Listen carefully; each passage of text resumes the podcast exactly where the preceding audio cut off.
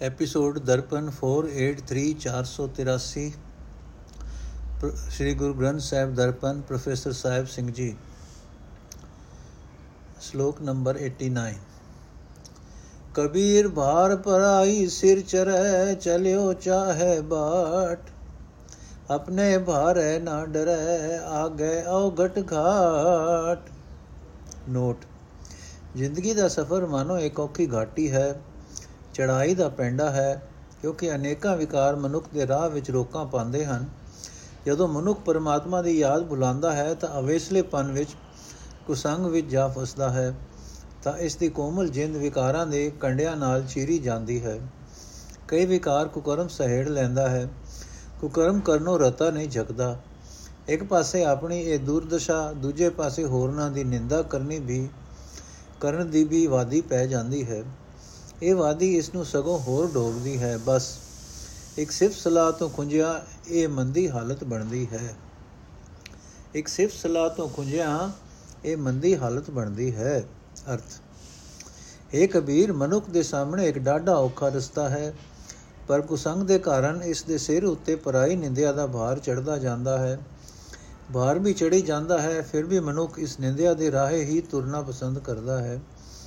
ਤੇ ਆਪਣੇ ਕੀਤੇ ਹੋਰ ਮੰਦ ਕਰਮਾਂ ਦੇ ਭਾਰ ਦਾ ਤਾਂ ਇਸ ਨੂੰ ਚੇਤਾ ਹੀ ਨਹੀਂ ਆਉਂਦਾ। ਨੋਟ। ਨਿੰਦਿਆ ਵਿੱਚ ਵੱਡੀ ਖਤਰੇ ਵਾਲੀ ਗੱਲ ਹੀ ਇਹ ਹੁੰਦੀ ਹੈ ਕਿ ਮਨੁੱਖ ਹੋਰਨਾਂ ਦੇ ਐਬ ਫੋਲਦਾ ਫੋਲਦਾ ਆਪਣੇ ਮਨ ਜੀਵਨ ਵੱਲੋਂ ਅਵੇਸਲਾ ਹੋ ਹੀ ਜਾਂਦਾ ਹੈ। ਆਪਣੇ ਮਨ ਜੀਵਨ ਵੱਲੋਂ ਅਵੇਸਲਾ ਹੀ ਹੋ ਜਾਂਦਾ ਹੈ। ਪ੍ਰਭੂ ਦੀ ਸਿਫਤ ਸਲਾਹ ਇਸ ਖਤਰਨਾਕ ਰਸਤੇ ਤੋਂ ਬਚਾਉਂਦੀ ਹੈ। ਕਬੀਰ ਬਨ ਕੀ ਦਾਦੀ ਲਾਕਰੀ, ਠਾਂਡੀ ਕਰੇ ਪੁਕਾਰ। ਮਤ ਬਸ ਪਰੋਂ ਲੁਹਾਰ ਕੇ ਜਾਰੇ ਦੂਜੀ ਬਾਰ ਨੋਟ, ਜੇ ਕੋਲਾ ਲੁਹਾਰ ਆਦਿਕ ਲੋਕ ਆਪਣੀਆਂ ਭੱਠੀਆਂ ਵਿੱਚ ਵਰਤਦੇ ਹਨ, ਜੋ ਕੋਲਾ ਲੁਹਾਰ ਆਦਿਕ ਲੋਕ ਆਪਣੀ ਭੱਠੀਆਂ ਵਿੱਚ ਵਰਤਦੇ ਹਨ, ਇਸ ਨੂੰ ਤਿਆਰ ਕਰਨ ਲਈ ਖਾਸ ਤਰੀਕਾ ਵਰਤਣਾ ਪੈਂਦਾ ਹੈ। ਕਿਕਰ ਆਦਿਕ ਲੱਕੜ ਦੇ ਮੋਛੇ ਖਾਸ ਤਰ੍ਹਾਂ ਦੀ ਬਣੀ ਹੋਈ ਭੱਟੀ ਵਿੱਚ ਮਿੱਟੀ ਦੇ ਹੇਠ ਨੱਪੇ ਜਾਂਦੇ ਹਨ। ਇਹਨਾਂ ਮੋਛਿਆਂ ਨੂੰ ਇਸ ਤਰ੍ਹਾਂ ਅਗ ਲਾਈ ਜਾਂਦੀ ਹੈ ਕਿ ਬਾਹਰੋਂ ਹਵਾ ਨਾ ਪਏ ਤੇ ਮਿੱਟੀ ਦੇ ਅੰਦਰ ਅੰਦਰ ਹੀ ਲੱਕੜਾਂ ਕੋਲਾ ਬਣ ਜਾਣ। ਪਰ ਇਹਨਾਂ ਦੀ ਗੈਸ ਕੋਲੇ ਦੇ ਵਿੱਚ ਹੀ ਟਿੱਕੀ ਰਹੇ। ਕਿਉਂਕਿ ਇਹ ਕੋਲਾ ਵਰਤਣ ਦੀ ਲੋੜ ਆਮ ਤੌਰ ਤੇ ਲੋਹਾਰਾਂ ਨੂੰ ਹੀ ਪੈਂਦੀ ਹੈ, ਸੋ ਇਸ ਕੋਲੇ ਨੂੰ ਤਿਆਰ ਵੀ ਲੋਹਾਰ ਹੀ ਕਰਿਆ ਕਰਦੇ ਸਨ। ਇੱਕ ਵਾਰੀ ਤਾਂ ਲੱਕੜ ਕੋਲਾ ਬਣਨ ਵੇਲੇ ਮਿੱਟੀ ਦੇ ਅੰਦਰ ਅੰਦਰ ਰਹਿ ਕੇ ਸੜਦੀ ਹੈ ਤੇ ਦੂਜੀ ਵਾਰੀ ਲੋਹਾਰ ਆਦਿਕ ਦੀ ਭੱਟੀ ਵਿੱਚ ਪੈ ਕੇ ਸੜਦੀ ਹੈ। ਇਹ ਲਫ਼ਜ਼ ਲੋਹਾਰ ਬਾਬਾ ਫਰੀਦ ਜੀ ਨੇ ਵੀ ਵਰਤਿਆ ਹੈ। ਉਹਨਾਂ ਨੇ ਵੀ ਕੋਲੇ ਦੇ ਸੰਬੰਧ ਵਿੱਚ ਹੀ ਵਰਤਿਆ ਹੈ। ਲਿਖਦੇ ਹਨ, ਕੰਧ ਕੁਹਾੜਾ, ਸਿਰ ਘੜਾ ਵਣ ਕੈ ਸਰ ਲੋਹਾਰ ਫਰੀਦਾ ਹੋ ਲੋੜੀ ਸੋ ਆਪਣਾ ਤੂੰ ਲੋੜੈ ਅੰਗਿਆਰ। ਇਸ ਲੋਕ ਦਾ ਅਰਥ ਇਉਂ ਹੈ, ਮੋਢੇ ਉੱਤੇ ਕੁਹਾੜਾ ਤੇ ਸਿਰ ਉੱਤੇ ਘੜਾ ਰੱਖੀ ਕੋ ਲੋਹਾਰ ਜੰਗਲ ਵਿੱਚ ਬਾਦਸ਼ਾਹ ਬਣਿਆ ਹੁੰਦਾ ਹੈ, ਕਿਉਂਕਿ ਜਿਸ ਰੁੱਖ ਤੇ ਚਾਹੇ ਕੁਹਾੜਾ ਚਲਾ ਸਕਦਾ ਹੈ। ਇਸੇ ਤਰ੍ਹਾਂ ਮਨੁੱਖ ਜਗਤ ਜੰਗਲ ਦਾ ਸਰਦਾਰ ਹੈ। हे ਫਰੀਦ, ਮੈਂ ਤਾਂ ਇਸ ਜਗਤ ਜੰਗ ਜੰਗਲ ਵਿੱਚ ਆਪਣੇ ਮਾਲਕ ਪ੍ਰਭੂ ਨੂੰ ਲੱਭ ਰਿਹਾ ਹਾਂ। ਤੇ ਤੂੰ, ਹੈ ਜੀਵ ਲੋਹਾਰ ਵਾਂਗ ਕੋਲੇ ਲੱਭ ਰਿਹਾ ਹੈ। ਭਾਵ ਵਿਸ ਗੰਦਲਾ ਰੂਪ ਕੋਲੇ ਲੱਭਦਾ ਹੈ। ਕਬੀਰ ਜੀ ਅਤੇ ਫਰੀਦ ਜੀ ਦੇ ਇਹਨਾਂ ਦੋਹਾਂ ਸ਼ਲੋਕਾਂ ਵਿੱਚ ਲਫ਼ਜ਼ ਲੋਹਾਰ ਦੀ ਸਾਂਝ ਬਹੁਤ ਸਵਾਦਲੀ ਹੈ। ਦੋਹਾਂ ਵਿੱਚ ਇੱਕੋ ਹੀ ਭਾਵ ਹੈ, ਉਹ ਮਨੁੱਖ ਜੋ ਕਿ ਸੀ ਤਾਂ ਧਰਤੀ ਦਾ ਸਰਦਾਰ, ਪਰ ਸਾਰੀ ਉਮਰ ਕੋਲੇ ਵਿਹਾਜ ਦਾ ਗੁਜ਼ਾਰ ਰਿਹਾ ਹੈ। ਸਾਰੀ ਉਮਰ ਵਿਕਾਰਾਂ ਵਿੱਚ ਗਵਾ ਰਿਹਾ ਹੈ ਸਾਖਤ ਅਰਥ। हे ਕਬੀਰ, ਜੇ ਤੂੰ ਧਿਆਨ ਨਾਲ ਸੁਣ ਕੇ ਸਮਝੇ, ਤਾਂ ਜੰਗਲ ਦੀ ਕੋਲਾ ਬਣੀ ਹੋਈ ਲੱਕੜੀ ਵੀ ਸਾਫ਼ ਤੌਰ ਤੇ ਪੁਕਾਰ ਕਰਦੀ ਸੁਣਿੰਦੀ ਹੈ ਕਿ ਮੈਂ ਕਿਤੇ ਲੋਹਾਰ ਦੇ ਵਸ ਨਾ ਪੈ ਜਾਵਾਂ। ਉਹ ਤਾਂ ਮੈਨੂੰ ਦੂਜੀ ਵਾਰੀ ਸਾੜੇਗਾ। ਨੋਟ। ਸ਼ਲੋਕ 88 89 ਅਤੇ 90 ਰਲਾ ਕੇ ਪੜੋ ਪ੍ਰਭੂ ਦੀ ਸਿਫਤ ਸਲਾਹ ਤੋਂ ਖੁੰਝਾ ਹੋਇਆ ਮਨੁੱਖ ਕੁਸੰਗ ਵਿੱਚ ਫਸਦਾ ਹੈ। ਸਹਜੇ ਸਹਜੇ ਉਸ ਦੀ ਕੋਮਲ ਜਿੰਦ ਵਿਕਾਰਾਂ ਵਿੱਚ ਸੜ ਕੇ ਕੋਲੇ ਹੋ ਜਾਂਦੀ ਹੈ। ਜੀਵਨ ਗੰਦਾ ਹੋ ਜਾਂਦਾ ਹੈ, ਉਹ ਹਰ ਵੇਲੇ ਖਿੱਚਦਾ ਤੇ ਸੜਦਾ ਹੈ, ਪਰ ਇਹ ਖਿਜ ਇਹ ਸਾੜਾ, ਇਹ ਕਾਲਕ ਮੁੱਕਣ ਵਿੱਚ ਨਹੀਂ ਆਉਂਦੇ। ਸੜਿਆ ਹੋਇਆ ਮਨੁੱਖ ਕੁਸੰਗ ਵਿੱਚ ਬੈਠਾ, ਹੋਰ ਸੜਦਾ ਹੈ, ਹੋਰ ਖਿੱਚਦਾ ਹੈ ਤੇ ਸੜਨ ਖਿੱਚਣ ਦੀ ਇਹ ਇੱਕ ਲੰਬੀ ਕਹਾਣੀ ਬਣੀ ਰਹਿੰਦੀ ਹੈ। ਕਬੀਰ ਏਕ ਮਰਨ ਤੇ ਦੋਏ ਮੁਏ, ਦੋਏ ਮਰਨ ਤੇ ਚਾਰ। ਚਾਰ ਮਰਨ ਤੇ ਛੇ ਮੁਏ, ਚਾਰ ਮੁਏ ਦੋਏ ਨਾਰ। ਨੋਟ, ਇਸ ਸ਼ਲੋਕ ਵਿੱਚ ਕਿਸੇ ਛੇਆਂ ਦੇ ਮਰਨ ਦਾ ਜ਼ਿਕਰ ਹੈ। ਕੁਝ ਟੀਕਾਕਾਰ ਸਜਣਾ ਨੇ ਤਾਂ ਇੱਕ ਹਰਨੀ, ਉਹਦੇ ਬੱਚਿਆਂ ਸ਼ਿਕਾਰੀ ਤੇ ਉਸ ਦੀ ਵੋਟੀ ਦੇ ਮਰਨ ਦੀ ਕਹਾਣੀ ਘੜ ਲਈ ਹੈ। ਪਰ ਇਹ ਉਦਮ ਤਾਂ ਨਿਰੋਲ ਹਾਸੋਹੀਣਾ ਹੈ, ਜਿਨ੍ਹਾਂ ਨੂੰ ਕਹਾਣੀਆਂ ਘੜਨ ਦੀ ਵਾਦੀ ਪਈ। ਉਹ ਇੱਥੇ ਅਪੜ ਕੇ ਤਾਂ ਡਾਢੇ ਮੂੰਹ ਬਾਹਰ ਪਏ ਜਾਪਦੇ ਹਨ। ਆਖਰ ਇਹਨਾਂ ਹਰਨੀ ਆਦਿਕਾਂ ਦੇ ਮਰਨ ਨਾਲ ਇਨਸਾਨੀ ਜੀਵਨ ਦਾ ਕੀ ਸੰਬੰਧ? ਸਾਨੂੰ ਆਪਣਾ ਮੌਜੂਦਾ ਜੀਵਨ ਸਫਰ ਵਿੱਚ ਕੀ ਹਦਾਇਤ ਮਿਲੀ? ਇਹ ਸ਼ਲੋਕ ਕਾਫੀ ਮੁਸ਼ਕਿਲ ਹੈ ਕਿਉਂਕਿ ਇਹਨਾਂ ਛੇਆਂ ਦਾ ਵੇਰਵਾ ਤਸੱਲੀ ਬਖਸ਼ ਨਹੀਂ ਮਿਲ ਰਿਹਾ। ਹੰਗਤਾ, ਰਾਗ, ਦੁਐਕ ਅੰਕਾਰ ਆਸਾ, ਤ੍ਰਿਸ਼ਨਾ ਆਦਿਕ ਬੜੇ ਮਸ਼ਹੂਰ ਲਫ਼ਜ਼ ਹਨ। ਟੀਕਾਕਾਰਾਂ ਨੇ ਆਪੋ ਆਪਣੀ ਸਮਝ ਅਨੁਸਾਰ ਇਹ ਗਿਣਤੀ ਪੂਰੀ ਕਰ ਦਿੱਤੀ ਹੈ। ਪਰ ਇਹ ਕਿਵੇਂ ਪਤਾ ਲੱਗੇ ਕਿ ਕਬੀਰ ਜੀ ਕਿਹੜੇ ਛਿਆਂ ਵੱਲ ਇਸ਼ਾਰਾ ਕਰ ਰਹੇ ਹਨ? ਜਿਵੇਂ ਫਰੀਦ ਜੀ ਦੇ ਸ਼ਲੋਕ ਨੂੰ ਮੈਂ ਇੱਕ ਲੜੀਵਾਰ ਮਜਮੂਨ ਸਮਝਦਾ ਹਾਂ, ਇਸ ਧੁਰੇ ਤੋਂ ਮੈਂ ਉਹਨਾਂ ਦਾ ਟੀਕਾ ਲਿਖਿਆ ਸੀ। ਇਸੇ ਤਰ੍ਹਾਂ ਮੈਂ ਇਹਨਾਂ ਸ਼ਲੋਕਾਂ ਨੂੰ ਵੀ ਲੜੀਵਾਰ ਮਜਮੂਨ ਹੀ ਸਮਝਦਾ ਹਾਂ। ਜੇ ਇਸ ਧੁਰੇ ਤੋਂ ਵਿਚਾਰਨ ਦੀ ਕੋਸ਼ਿਸ਼ ਕੀਤੀ ਜਾਏ, ਤਾਂ ਆਸਾ, ਤ੍ਰਿਸ਼ਨਾ, ਹੰਤਾ ਆਦਿਕ ਵਿਕਾਰਾਂ ਦੇ ਨਾਮ ਦੇ ਕੇ ਗਿਣਤੀ ਪੂਰੀ ਕਰਨ ਦੀ ਲੋੜ ਨਹੀਂ ਪਏਗੀ। ਸ਼ਲੋਕ ਨੰਬਰ 81 ਵਿੱਚ ਪਰਮਾਤਮਾ ਦੇ ਗੁਣ ਗਾਣ ਦਾ ਜ਼ਿਕਰ ਹੈ। ਇਸ ਤੋਂ ਅਗਲੇ 9 ਸ਼ਲੋਕਾਂ ਵਿੱਚ ਕਬੀਰ ਜੀ ਲਿਖਦੇ ਹਨ ਕਿ ਸਿਫਤ ਸਲਾਹ ਦੀ ਬਰਕਤ ਨਾਲ ਇਹ ਸਿੱਟੇ ਨਿਕਲਦੇ ਹਨ। ਧਾਰਮਿਕ ਰਾਹੇ ਤੁਰਨ ਦਾ ਯਤਨ ਕਰਨ ਵਾਲੇ ਹਰ ਇੱਕ ਮਨੁੱਖ ਦੇ ਸਾਹਮਣੇ ਸਭ ਤੋਂ ਪਹਿਲਾ ਮੋਟਾ ਸਵਾਲ ਇਹ ਆਉਂਦਾ ਹੈ ਕਿ ਮਨ ਨੂੰ ਕਿਵੇਂ ਮਾਰਿਆ ਜਾਏ। ਕੋਈ ਤਪ ਕਰਦਾ ਹੈ, ਕੋਈ ਦਾਨਪੁਰ ਕਰਦਾ ਹੈ, ਕੋਈ ਤੀਰਥਾਂ ਤੇ ਜਾਂਦਾ ਹੈ, ਕੋਈ ਜੰਗਲੀ ਜਾ ਵਸਦਾ ਹੈ, ਪਰ ਕਬੀਰ ਜੀ ਆਖਦੇ ਹਨ ਮਨ ਮਾਰਨ ਕਾਰਨ ਬਨ ਜਾਈਐ। ਸੋ ਜਲ ਬਿਨ ਭਗਵੰਤ ਨ ਪਾਈਐ। ਇਹਨਾਂ ਸ਼ਲੋਕਾਂ ਵਿੱਚ ਵੀ ਹੋਰ ਹੋਰ ਵੇਰਵੇ ਦੇ ਕੇ ਸ਼ਲੋਕ ਨੰਬਰ 101 ਵਿੱਚ ਸਾਫ਼ ਆਖਦੇ ਹਨ ਕਿ ਸਾਧਨਾ ਦਾ ਕੀ ਲਾਭ? ਜੇ ਮਨ ਮੁੰਡਿਆ ਨਹੀਂ, ਮਨੁੱਖਾ ਜੀਵਨ ਦੀ ਰਣ ਭੂਮੀ ਵਿੱਚ ਸਭ ਤੋਂ ਪਹਿਲਾ ਟਾਕਰਾ ਮਨ ਨਾਲ ਹੀ ਮੰਨਿਆ ਗਿਆ ਹੈ। ਜੇ ਇਹ ਜਿੱਤਿਆ ਜਾਏ ਤਾਂ ਇਸ ਦੇ ਨਾਲ ਹੋਰ ਕਈ ਵਿਕਾਰ ਜਿੱਤੇ ਜਾਂਦੇ ਹਨ। ਜਿਨ੍ਹਾਂ ਵਿੱਚੋਂ ਸ਼ਲੋਕ ਨੰਬਰ 91 ਵਿੱਚ ਕਬੀਰ ਜੀ ਨੇ ਸਿਫਤ ਸਿਰਫ ਪੰਜਾਂ ਵੱਲ ਇਸ਼ਾਰਾ ਕੀਤਾ ਹੈ ਤੇ 6ਵਾਂ ਮਨ। ਇਹ ਠੀਕ ਹੈ ਕਿ ਇਸ ਸ਼ਲੋਕ ਵਿੱਚ ਕਬੀਰ ਜੀ ਨੇ 6 ਆਖ ਕੇ ਸਿਰਫ ਇਸ਼ਾਰਾ ਹੀ ਕੀਤਾ ਹੈ, ਪਰ ਅਸਲ ਵਿੱਚ ਸ਼ਲੋਕ ਨੰਬਰ 81 ਤੋਂ 90 ਤੱਕ ਇਹਨਾਂ ਪੰਜਾਂ ਦਾ ਵੇਰਵਾ ਉਹ ਆਪ ਦੇ ਚੁੱਕੇ ਹਨ। ਆਖਦੇ ਹਨ, ਪ੍ਰਭੂ ਦੇ ਗੁਣ ਗਾਵਿਆਂ ਗੁਣਾ ਦਾ ਤਾਂ ਅੰਤ ਨਹੀਂ ਪੈ ਸਕਦਾ। ਪਰ ਇਸ ਸਿਲਾ, ਸਿਫਤ ਸਲਾਹ ਦੀ ਬਰਕਤ ਨਾਲ ਮਨ ਮੁੰਡਿਆ ਜਾਂਦਾ ਹੈ, ਮਨ ਮਰ ਜਾਂਦਾ ਹੈ ਤੇ ਇਸ ਮਨ ਦੇ ਮਰਨ ਨਾਲ ਹੇਠ ਲਿਖੇ ਪੰਜ ਵੱਡੇ ਵੱਡੇ ਹੋਰ ਦੈਂਤ ਵੀ ਮਰ ਜਾਂਦੇ ਹਨ। ਸ਼ਲੋਕ ਨੰਬਰ 82 ਜਾਤ ਅਭਿਮਾਨ। ਸ਼ਲੋਕ ਨੰਬਰ 83 84 ਤੇ 85 ਸਰੀਰਕ ਮੋਹ ਦੇ ਅਧਿਆਸ। ਸ਼ਲੋਕ ਨੰਬਰ 86 ਭਟਕਣਾ ਤੇ ਤ੍ਰਿਸ਼ਨਾ। ਸ਼ਲੋਕ ਨੰਬਰ 88 ਕੁਸੰਗ। ਸ਼ਲੋਕ ਨੰਬਰ 89 ਨਿੰਦਿਆ। ਇਹਨਾਂ ਵਿੱਚੋਂ ਮਨ, ਜਾਤ, ਅਭਿਮਾਨ, ਸਰੀਰਕ ਮੋਹ, ਕੁਸੰਗ, ਇਹ ਚਾਰੇ ਪੁਰਖ ਹਨ, ਪੁਲਿੰਗ ਹਨ। ਤ੍ਰਿਸ਼ਨਾ ਅਤੇ ਨਿੰਦਿਆ ਇਸਤਰੀ ਲਿੰਗ ਹਨ, ਨਾਰ ਹਨ। ਇਹ ਕਬੀਰ, ਅਰਥ ਇਹ ਕਬੀਰ, ਪ੍ਰਭੂ ਦੇ ਗੁਣ ਗਾਵਿਆਂ, ਗੁਣਾ ਦਾ ਅੰਤ ਨਹੀਂ ਪੈ ਸਕਦਾ, ਪਰ ਇਸ ਸਿਫਤ ਸਲਾਹ ਦੀ ਬਰਕਤ ਨਾਲ ਮਨ ਮਰ ਜਾਂਦਾ ਹੈ, ਮਨ ਵਿਕਾਰਾਂ ਵੱਲੋਂ ਹਟ ਜਾਂਦਾ ਹੈ। ਇੱਕ ਇੱਕ ਮਨ ਦੇ ਮਰਨ ਨਾਲ ਇੱਕ ਹੋਰ ਵੀ ਮਾਰਿਆ, ਮਰਿਆ ਜਾਤ, ਅਭਿਮਾਨ ਤੇ ਕੁਲ ਦੋ ਮਰ ਗਏ। ਮਨ ਅਤੇ ਜਾਤ ਅਭਿਮਾਨ ਫਿਰ ਦੋ ਹੋਰ ਮਰੇ। ਦੇ ਅਧਿਆਸ ਅਤੇ ਤ੍ਰਿਸ਼ਨਾ ਕੁਲ ਚਾਰ ਹੋ ਗਏ। ਦੋ ਹੋਰ ਮਰੇ ਕੁਸੰਗ ਅਤੇ ਨਿੰਦਾ। ਤੇ ਇਹ ਸਾਰੇ 6 ਹੋ ਗਏ, ਚਾਰ ਪੁਲਿੰਗ ਤੇ ਦੋ ਇਸਤਰੀ ਲਿੰਗ ਨਾਰ। ਕਬੀਰ ਦੇਖ ਦੇਖ ਜਗ ਢੂੰਡਿਆ ਕਹੂੰ ਨ ਪਾਇਆ ਠੋਰ। ਜਿਨ ਹਰ ਕਾ ਨਾਮ ਨ ਚੇਤਿਓ, ਕਹਾ ਬੁਲਾਨੇ ਔਰ। ਅਰਥ, ਹੈ ਕਬੀਰ, ਮੈਂ ਬੜੀ ਮਿਹਨਤ ਨਾਲ ਸਾਰਾ ਜਗਤ ਢੂੰਡ ਵੇਖਿਆ ਹੈ। ਕਿਤੇ ਵੀ ਜੇ ਅਥਾ ਨਹੀਂ ਲੱਭਾ, ਜਿੱਥੇ ਮਨ ਭਟਕਣੋਂ ਹਟ ਜਾਏ, ਜਿਸ ਮਨੁੱਖ ਨੇ ਪਰਮਾਤਮਾ ਦਾ ਨਾਮ ਨਹੀਂ ਸਿਮਰਿਆ ਉਸ ਨੂੰ ਕਿਤੇ ਵੀ ਮਨ ਦੀ ਸ਼ਾਂਤੀ ਦੀ ਥਾਂ, ਦਾ, ਸ਼ਾਂਤੀ ਦਾ ਥਾਂ ਨਹੀਂ ਲੱਭ ਸਕਿਆ। ਪ੍ਰਭੂ ਦਾ ਨਾਮ ਹੈ ਜੋ ਸਤਸੰਗ ਵਿੱਚ ਮਿਲਦਾ ਹੈ, ਭਟਕਣ ਤੋਂ ਬਚਾਉਂਦਾ ਹੈ। ਸਿਫਤ ਸਲਾਹ ਛੱਡ ਕੇ ਕਿਉਂ ਹੋਰ ਹੋਰ ਥਾਂ ਭਟਕਦੇ ਫਿਰਦੇ ਹੋ?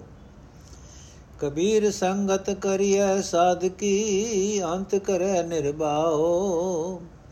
ਸਾਕਤ ਸੰਗ ਨ ਕੀਜੀਐ ਜਾਤੇ ਹੋਏ ਬਿਨਾਓ।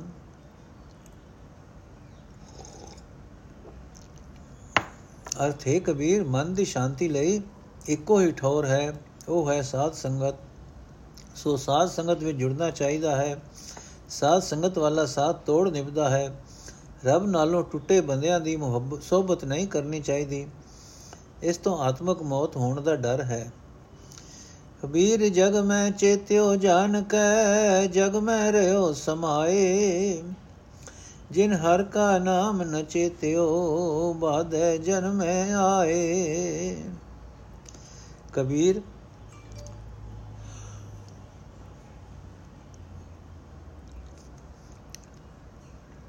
ਪਹਿਲੀ ਤੁਕ ਦਾ ਅਨਵੇ ਇਉਂ ਹੈ, ਕਬੀਰ, ਜਿਨ ਜਗ ਮੈਂ ਆਏ, ਸੋ ਪ੍ਰਭੂ ਜਾਨ ਕੇ ਚੇਤਿਓ, ਜੋ ਜਗ ਮੈਂ ਰਹਿਓ ਸਮਾਏ, ਸੇ ਜਗ ਪੈ ਜਨਮੇ ਆਏ।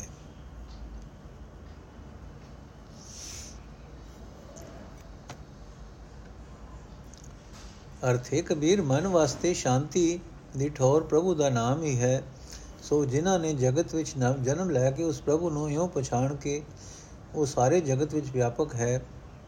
ਸਿਮਰਿਆ ਹੈ, ਉਹਨਾਂ ਨੂੰ ਹੀ ਜਗਤ ਵਿੱਚ ਜੰਮੇ ਸਮਝੋ, ਉਹਨਾਂ ਦਾ ਹੀ ਜੰਮਣਾ ਸਫਲ ਹੈ। ਉਹੀ ਹਨ ਸਾਧ ਸਾਧ ਤੇ ਉਹਨਾਂ ਦੀ ਸੰਗਤ ਹੀ ਸਾਧ ਸੰਗਤ ਹੈ। ਜਿਨ੍ਹਾਂ ਨੇ ਪ੍ਰਮਾਤਮਾ ਦਾ ਨਾਮ ਨਹੀਂ ਸਿਮਰਿਆ, ਉਹ ਵਿਅਰਥ ਹੀ ਜੰਮੇ।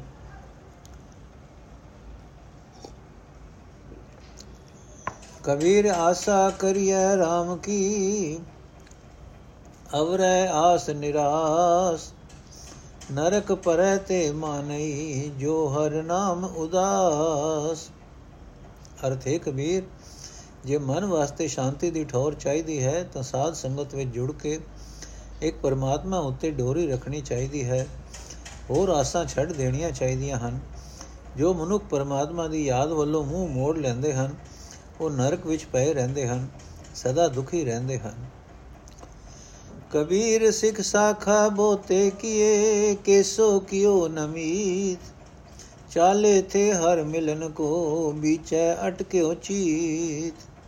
ਅਰਥ, ਹੈ ਕਬੀਰ, ਜਿਨ੍ਹਾਂ ਨੇ ਪਰਮਾਤਮਾ ਨੂੰ ਮਿੱਤਰ ਨਾ ਬਣਾਇਆ, ਪਰਮਾਤਮਾ ਨਾਲ ਸਾਝ ਨਾ ਬਣਾਈ, ਤੇ ਕਈ ਚੇਲੇ ਚਾਟੜੇ ਬਣਾ ਲਏ ਉਹਨਾਂ ਨੇ ਪਹਿਲਾਂ ਤਾਂ ਭਾਵੇਂ ਪਰਮਾਤਮਾ ਨੂੰ ਮਿਲਣ ਲਈ ਉਦਮ ਕੀਤਾ ਸੀ, ਪਰ ਉਹਨਾਂ ਦਾ ਮਨ ਰਾਹ ਵਿੱਚ ਹੀ ਅਟਕ ਗਿਆ।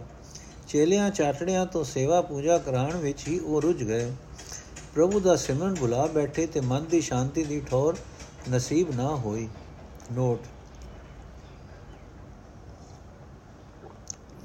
ਜਿਨ੍ਹਾਂ ਦੀ ਸੰਗਤ ਕਰਨ ਦਾ ਜ਼ਿਕਰ ਸ਼ਲੋਕ ਨੰਬਰ 93 ਵਿੱਚ ਹੈ, ਉਹਨਾਂ ਬਾਰੇ ਭੁਲੇਖੇ ਤੋਂ ਬਚਾਉਣ ਲਈ ਕਬੀਰ ਜੀ ਦੀ ਕਬੀਰ ਜੀ ਆਖਦੇ ਹਨ ਕਿ ਸਾਧ ਸਿਰਫ ਉਹ ਹੀ ਹਨ ਜੋ ਸਰਵ ਵਿਆਪਕ ਰਾਮ ਨੂੰ ਸਿਮਰਦੇ ਹਨ। ਜਿਨ੍ਹਾਂ ਨੇ ਚੇਲਿਆਂ ਚਾਟੜਿਆਂ ਵਾਲਾ ਅਡੰਬਰ ਰਚ ਲਿਆ ਹੈ ਤੇ ਜੋ ਬੰਦਗੀ ਵੱਲੋਂ ਖੁੰਝ ਕੇ ਆਪਣੀ ਸੇਵਾ ਪੂਜਾ ਵਿੱਚ ਹੀ ਮਸਤ ਹੋ ਗਏ ਹਨ, ਉਹ ਸਾਧ ਨਹੀਂ ਹਨ, ਭਾਵੇਂ ਉਹ ਹੋਰਨਾਂ ਨੂੰ ਉਪਦੇਸ਼ ਵੀ ਕਰਦੇ ਹਨ।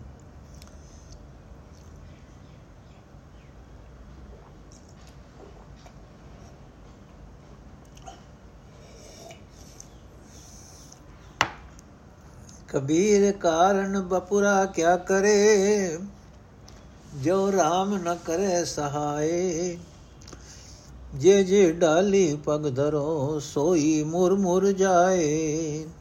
ਨੋਟ, ਕਿਸੇ ਉੱਚੇ ਲੰਮੇ ਰੁੱਖ ਦੇ ਧੁਰ ਉਤੇ, ਧੁਰ ਉੱਪਰ ਚੋਟੀ ਉੱਤੇ ਚੜਨਾ ਹੋਵੇ, ਤਾਂ ਰੁੱਖ ਦੀਆਂ ਡਾਲੀਆਂ ਦਾ ਆਸਰਾ ਲੈਂਦਾ ਹੈ। ਕਿਸੇ ਡਾਲੀ ਨੂੰ ਹੱਥ ਪਾਇਆ, ਕਿਸੇ ਡਾਲੀ ਉੱਤੇ ਪੈਰ ਰੱਖਿਆ, ਬਸ ਧੀਰੇ ਧੀਰੇ ਜਿਸ ਵਸੀਲੇ ਨਾਲ ਚੋਟੀ ਉੱਤੇ ਜਾ ਪਹੁੰਚੀਦਾ ਹੈ।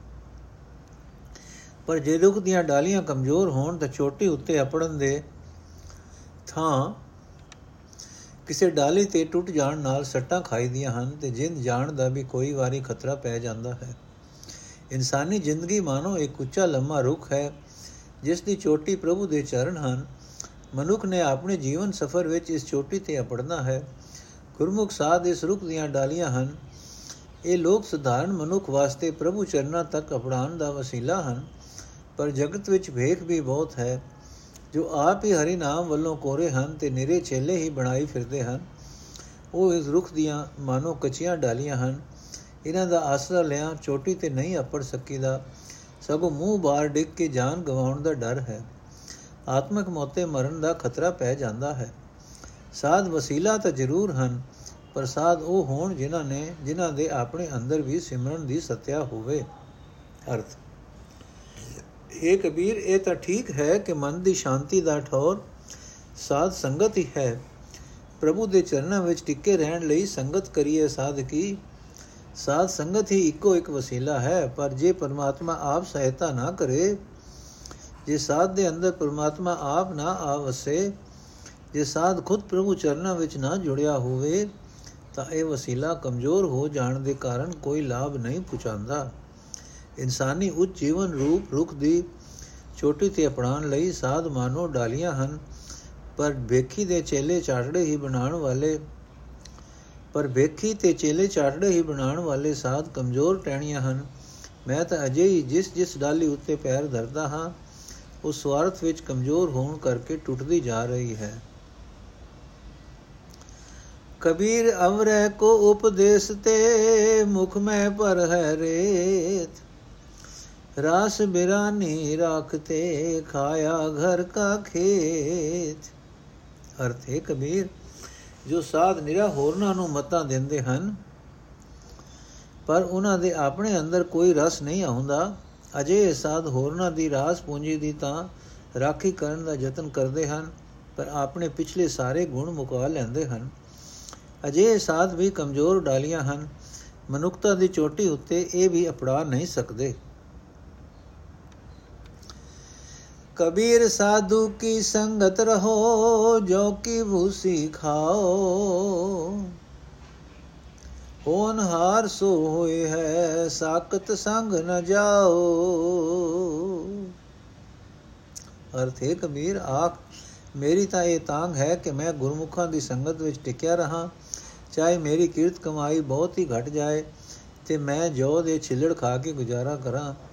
ਸਾਧ ਸੰਗਤ ਵਿੱਚ ਸਮਾਂ ਦੇਣ ਕਰਕੇ ਗਰੀਬੀ ਆਦਿਕ ਜਿਹੜਾ ਕਸ਼ਟ ਵੀ ਆਵੇ, ਪਿਆ ਆਵੇ, ਪਰ ਮੈਂ ਰੱਬ ਤੋਂ ਟੁੱਟੇ ਹੋਏ ਬੰਦਿਆਂ ਦੀ ਸਹਬਤ ਵਿੱਚ ਨਾ ਜਾਵਾਂ।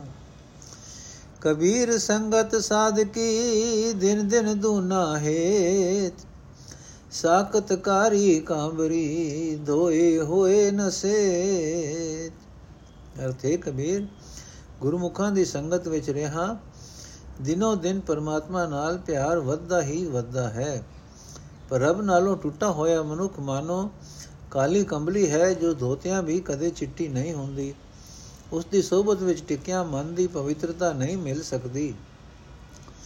ਕਬੀਰ ਮਨ ਮੁੰਡਿਆ ਨਹੀਂ, ਕੇਸ ਮੁੰਡਾਏ ਕਾਏ। ਜੋ ਕਿਛ ਕੀਆ, ਸੋ ਮਨ ਕੀਆ, ਮੁੰਡਾ ਮੁੰਡ ਅਜਾਏ। ਅਰਥੇ ਕਬੀਰ। ਇਹ ਜੋ ਸਿਰ ਮੁਨਾ ਕੇ ਆਪਣੇ ਆਪ ਨੂੰ ਸਾਧ ਸਮਝਦਾ ਫਿਰਦਾ ਹੈ ਇਸ ਨੇ ਆਪਣਾ ਮਨ ਨਹੀਂ ਮੁਨਿਆ। ਇਹ ਕਬੀਰ, ਇਹ ਜੋ ਸਿਰ ਮੁਨਾ ਕੇ ਆਪਣੇ ਆਪ ਨੂੰ ਸਾਧ ਸਮਝਦਾ ਫਿਰਦਾ ਹੈ ਇਸ ਨੇ ਆਪਣਾ ਮਨ ਨਹੀਂ ਮੁਨਿਆ। ਮਨ ਉੱਤੇ ਵਿਕਾਰਾਂ ਦੀ ਮਹਿਲ ਨਹੀਂ ਦੂਰ ਕੀਤੀ। ਮਨ ਉਤੋਂ ਵਿਕਾਰਾਂ ਦੀ ਮਹਿਲ ਨਹੀਂ ਦੂਰ ਕੀਤੀ। ਸਿਰ ਦੇ ਕੇਸ ਮੁਨਾਇਆ ਤਾਂ ਇਹ ਸਾਧੂ ਨਹੀਂ ਬਣ ਗਿਆ। ਜਿਸ ਵੀ ਮੰਦੇ ਕਰਮ ਦੀ ਪ੍ਰੇਰਣਾ ਕਰਦਾ ਹੈ, ਮਨ ਹੀ ਕਰਦਾ ਹੈ। ਜੇ ਸਾਧੂ ਬਣਨ ਦੀ ਖਾਤਰ ਹੀ ਸਿਰ ਮੁਨਾਇਆ ਹੈ, ਤਾਂ ਸਿਰ ਮੁਨਾਉਣਾ ਵਿਅਰਥ ਹੈ। ਹੁਣ ਸ਼ੁਰੂ ਕਰਾਂਗੇ ਜੀ ਸ਼ਲੋਕ ਨੰਬਰ 102 ਤੋਂ 131 ਤੱਕ। ਕਬੀਰ RAM ਨ ਛੋੜਿਐ ਤਨ ਧਨ ਜਾਏ ਤ ਜਾਓ। ਚਰਨ ਕਮਲ ਚਿਤ ਬੇਦਿਆ ਰਾਮੈ ਨਾਮ ਸਮਾਓ। ਅਰਥ ਹੈ ਕਬੀਰ ਪਰਮਾਤਮਾ ਦਾ ਨਾਮ ਕਦੇ ਨਾ ਭੁਲਾਈਏ। ਜੇ ਨਾਮ ਸਿਮਰਦਿਆਂ ਸਾਡਾ ਸਰੀਰ ਤੇ ਧਨ ਨਾਸ ਹੋਣ ਲੱਗੇ, ਤਾਂ ਬੇਸ਼ੱਕ ਨਾਸ ਹੋ ਜਾਏ, ਪਰ ਸਾਡਾ ਚਿੱਤ ਪ੍ਰਭੂ ਦੇ ਸੋਹਣੇ ਚਰਨਾਂ ਵਿੱਚ ਜ਼ਰੂਰ ਵਿਜਿਆ ਰਹੇ, ਪਰਮਾਤਮਾ ਦੇ ਨਾਮ ਵਿੱਚ ਜ਼ਰੂਰ ਸਮਾਇਆ ਰਹੇ। ਕਬੀਰ, ਜੋ ਹਮ ਜੰਤ ਬਜਾਵਤੇ, ਟੂਟ ਗਈ ਸਭ ਤਾਰ ਜੰਤ ਵਿਚਾਰਾ ਕਿਆ ਕਰੇ, ਚਲੇ ਬਜਾਵਨ ਹਾਰ। ਨੋਟ, ਇਹ ਖਿਆਲ ਕਬੀਰ ਜੀ, ਆਸਾ ਰਾਗ ਸ਼ਬਦ ਨੰਬਰ 18 ਵਿੱਚ ਇਉਂ ਜ਼ਾਹਰ ਕਰਦੇ ਹਨ ਬਜਾਵਨ ਹਾਰੋ ਕਹ ਗਇਓ, ਜਿਨ ਇਹ ਮੰਦਰ ਕੀਨਾ ਸਾਕੀ ਸ਼ਬਦ ਸੁਰਤ ਨਹੀਂ ਉਪਜੈ, ਖਿੰਚ ਤੇਜ ਸਭ ਲੀਨਾ।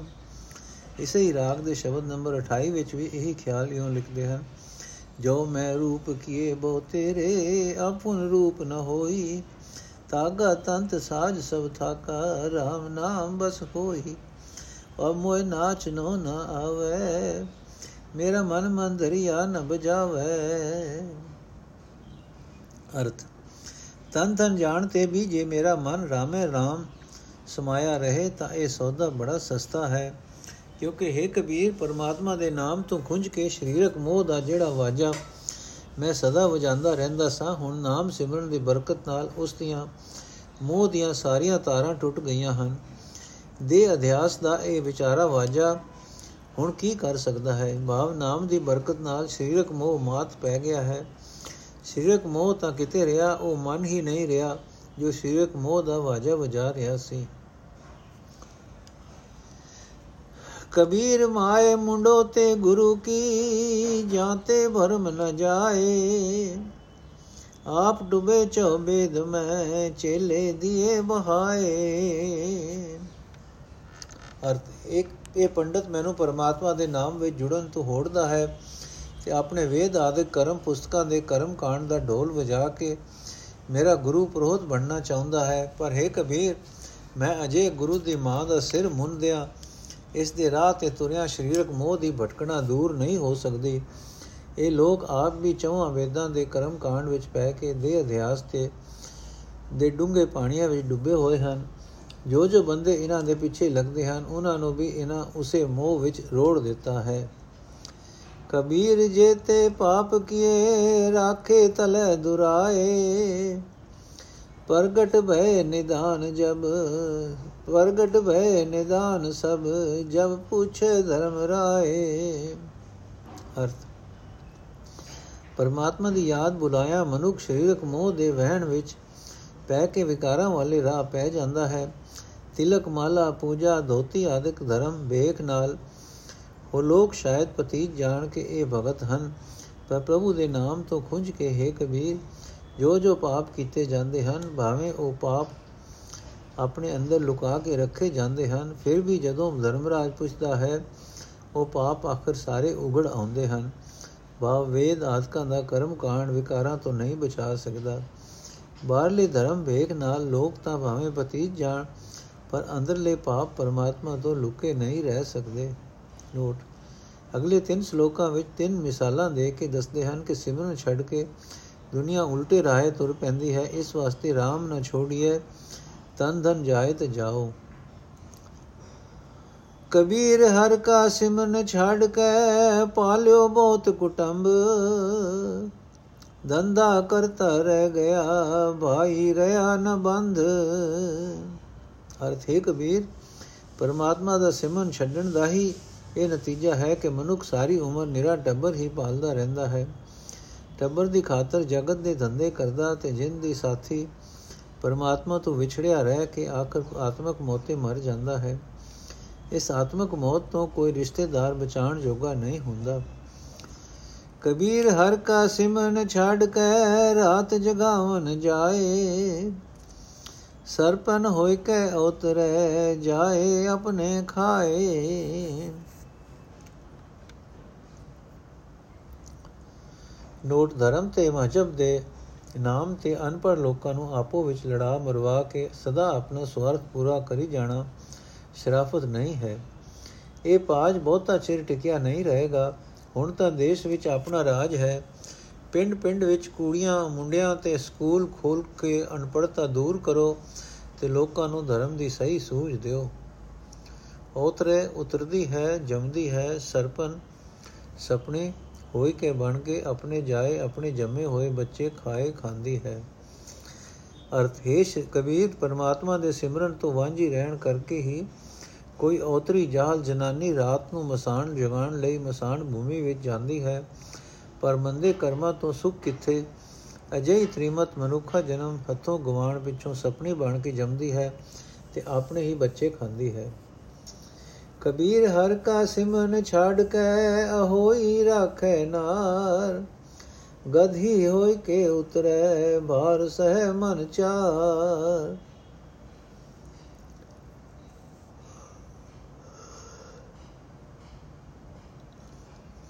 ਨੋਟ, ਇੱਕ ਅਨਪੜਤਾ ਦੂਜਾ ਪਰਮਾਤਮਾ ਨੂੰ ਛੱਡ ਕੇ ਹੋਰ ਹੋਰ ਦੇਵੀ ਦੇਵਤਿਆਂ ਮੜੀ ਮਸਾਣਾ ਦੀ ਪੂਜਾ ਤੇ ਕਈ ਕਿਸਮ ਦੇ ਵਰਤਾਂ ਨੇ ਭਾਰਤ ਦੀ ਇਸਤਰੀ ਜਾਤੀ ਨੂੰ ਨਕਾਰਾ ਕਰ ਦਿੱਤਾ ਹੋਇਆ ਹੈ।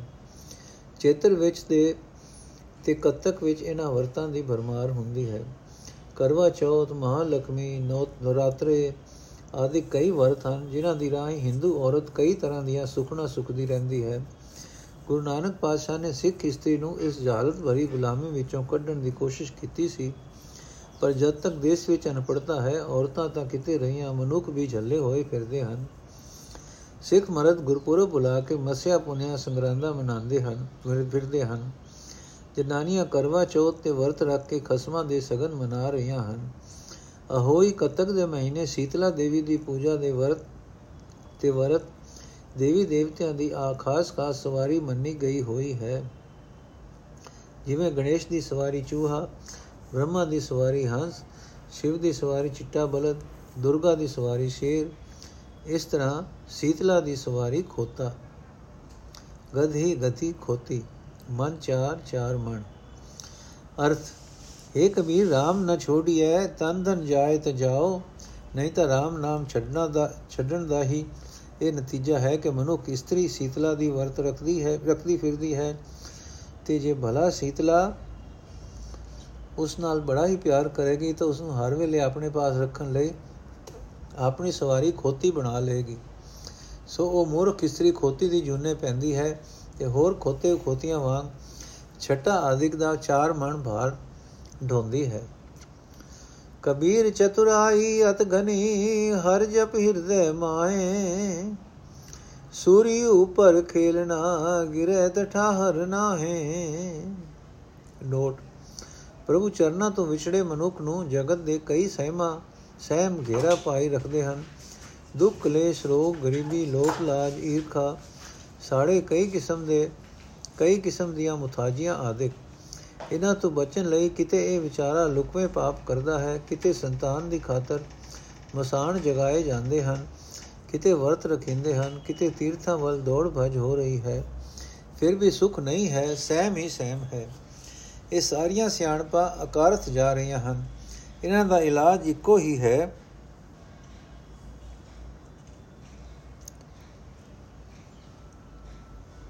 ਪ੍ਰਭੂ ਤੋਂ ਵਿਛੋੜੇ ਦੇ ਕਾਰਨ ਇਹ ਦੁੱਖ ਹਨ। ਸਿਰਫ ਵਿਛੋੜਾ ਦੂਰ ਕਰਨਾ ਹੈ, ਪ੍ਰਭੂ ਦੇ ਚਰਨਾਂ ਵਿੱਚ ਜੁੜਨਾ ਹੈ। ਪਰ ਨਿਰਾ ਰਾਮ ਰਾਮ ਆਖਣ ਨੂੰ ਸਿਮਰਨ ਨਹੀਂ ਕਹੀਦਾ।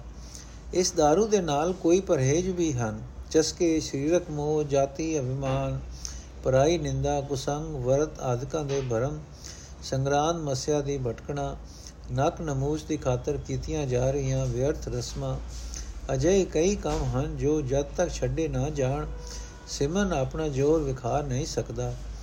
ਪਰ ਇਹਨਾਂ ਦਾ ਤਿਆਗ ਕੋਈ ਸੌਖੀ ਖੇਡ ਨਹੀਂ। ਕਿਤੇ ਆਪਣਾ ਹੀ ਵਿਗੜਿਆ ਹੋਇਆ ਮਨ ਵਰਜਦਾ ਹੈ, ਕਿਤੇ ਲੋਕ ਲਾਜ ਵਰਜਦੀ ਹੈ, ਸੋ ਸਿਮਰਨ ਕਰਨਾ ਇੱਕ ਬੜੀ ਔਖੀ ਖੇਡ ਹੈ। ਸੂਲੇ ਉੱਤੇ ਚੜਨ ਸਮਾਨ ਹੈ। ਪਰ ਸਿਮਰਨ ਤੋਂ ਬਿਨਾ ਹੋਰ ਕੋਈ ਰਸਤਾ ਵੀ ਨਹੀਂ ਹੈ, ਜਿਸ ਤੇ ਤੁਰ ਕੇ ਮਨੁੱਖਤਾ ਦੀ ਚੋਟੀ ਉੱਤੇ ਅਪੜਿਆ ਜਾ ਸਕੇ।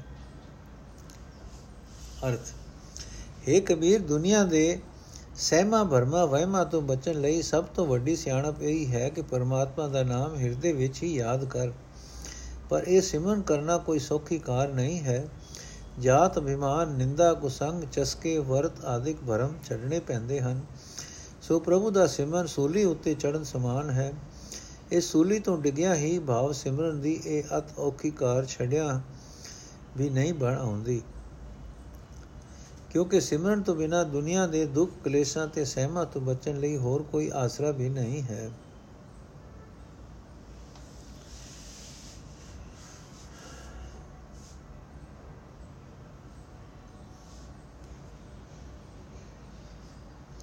ਕਬੀਰ ਸੋਈ ਮੁਖ ਧਨ ਹੈ, ਜਾ ਮੁਖ ਕਈ ਹੈ ਰਾ ਦੇਹੀ ਕਿਸ ਕੀ ਬਾਪੁਰੀ, ਪਵਿੱਤਰ ਹੋਏ ਗੋਗਰਾ ਅਰਥ ਇਸ ਵਾਸਤੇ ਹੈ ਕਬੀਰ, ਉਹੀ ਮੂੰਹ ਮੂੰਹ ਭਾਗਾ ਵਾਲਾ ਹੈ, ਜਿਸ ਮੂੰਹ ਨਾਲ RAM ਦਾ ਨਾਮ ਉਚਾਰਿਆ ਜਾਂਦਾ ਹੈ। ਉਹ ਸਰੀਰ ਵਿਚਾਰੇ ਦੀ ਕੀ ਗੱਲ ਹੈ? ਉਹ ਸਰੀਰ ਦਾ ਪਵਿੱਤਰ ਹੋਣਾ ਤਾਂ ਇੱਕ ਨਿੱਕੀ ਜਿਹੀ ਗੱਲ ਹੈ। ਨਿਰਾ ਉਹ ਸਰੀਰ ਤਾਂ ਕਿਤੇ ਰਿਹਾ, ਉਹ ਸਾਰਾ ਪਿੰਡ ਹੀ ਪਵਿੱਤਰ ਹੋ ਜਾਂਦਾ ਹੈ, ਜਿੱਥੇ ਰਹਿੰਦਾ ਹੋਇਆ ਮਨੁੱਖ ਨਾਮ ਸਿਮਰਦਾ ਹੈ।